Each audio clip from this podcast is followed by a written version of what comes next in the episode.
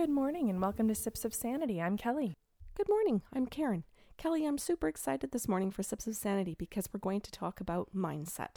Yes, and we have talked a bit about it before, not necessarily in the exact terms of mindset, but in any kind of emotional intelligence topic that we've talked about. Oh, I think almost every single one of our shows is about mindset in some way.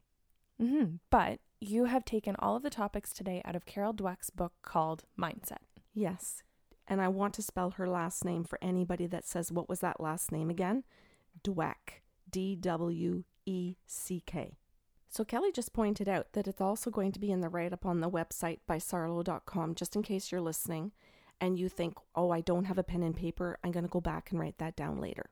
So, first, let's talk about what a mindset is.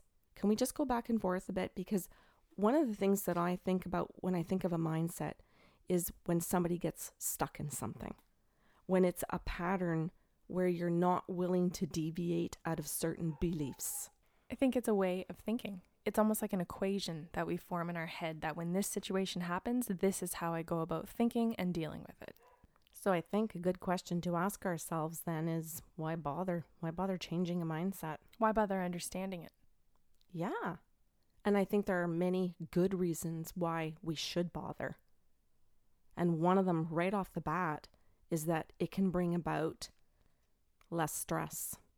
So if you change your mind about the way you see a particular situation, let's go to career for a second. So say I hate my job and I have a mindset that I hate my coworker. No matter what that coworker does, says, I hate everything about them. Then even when that coworker does something nice for me or does a good job, I can't see it. And maybe because of my lack of ability to see that person and the good job they've done, I don't comment, I don't promote them, I don't give them the pay raise, I don't give them what they deserve. Think about that too, then, if that's you, and somebody else won't change their mindset about you. So then you don't get the pay raise, you don't get the acknowledgments. So if you can change your mind about the way that you see something, your entire career could change, your happiness day to day, your stress levels day to day. I think it's important to take that into coworkers as well.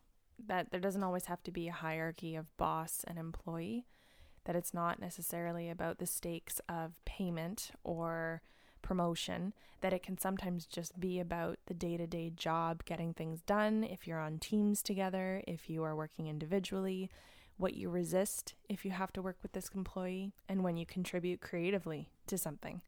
Mm-hmm. Sometimes we withhold our own creativity because we don't want that person that we have a fixed mindset about to be a part of our creativity. Oh, I love that point, Kelly. That's such a good point. Okay, so let's keep going on.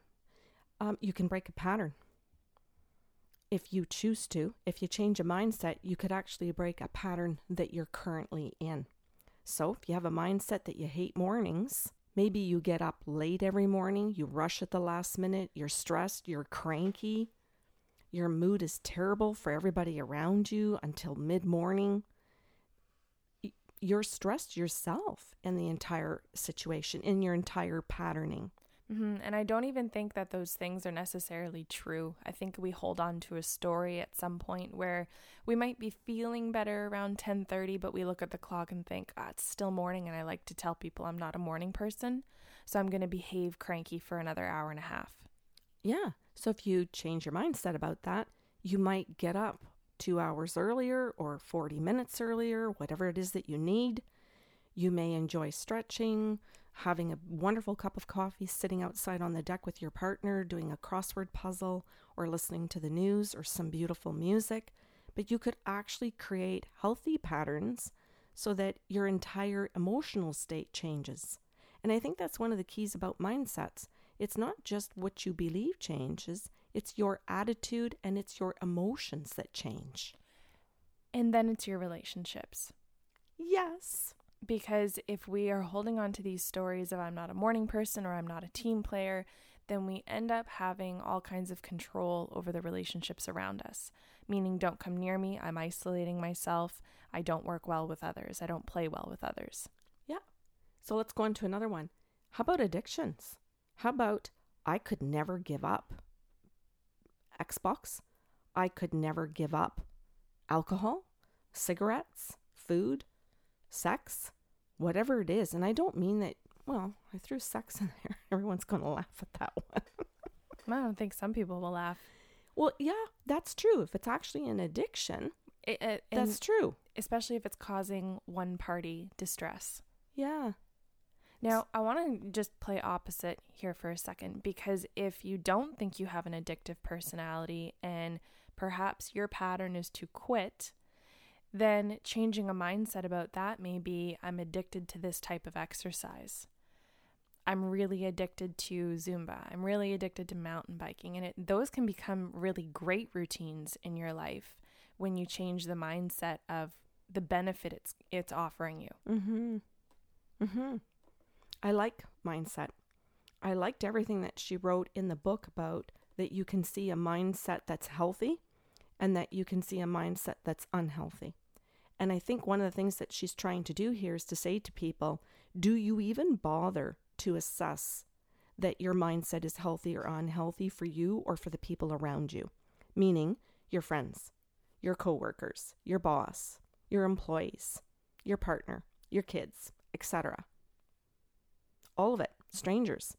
Whatever type of mindset, you could have a mindset that every time you get in that car, you're a son of a bitch, and that your driving is aggressive, that you are a difficult person to be with in the vehicle or around you in other vehicles because you park like an ass, or you cut people off, or you tailgate, and that you have a mindset as soon as you're in the vehicle. So that can be something that causes an accident. That's something that has a really serious repercussion. And maybe until that day occurs, or even past that day occurs, when do you sit back and say, why bother? I remember, you're going to laugh, driving home umpteen times from Ottawa when I was in university.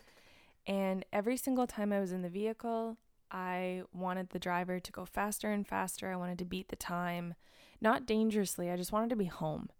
And the mindset was just get home. Stop. Why are you stopping to pee? Oh. Why why do you need another coffee? Can we just get home? I don't want to I want to shave off time. Oh, okay.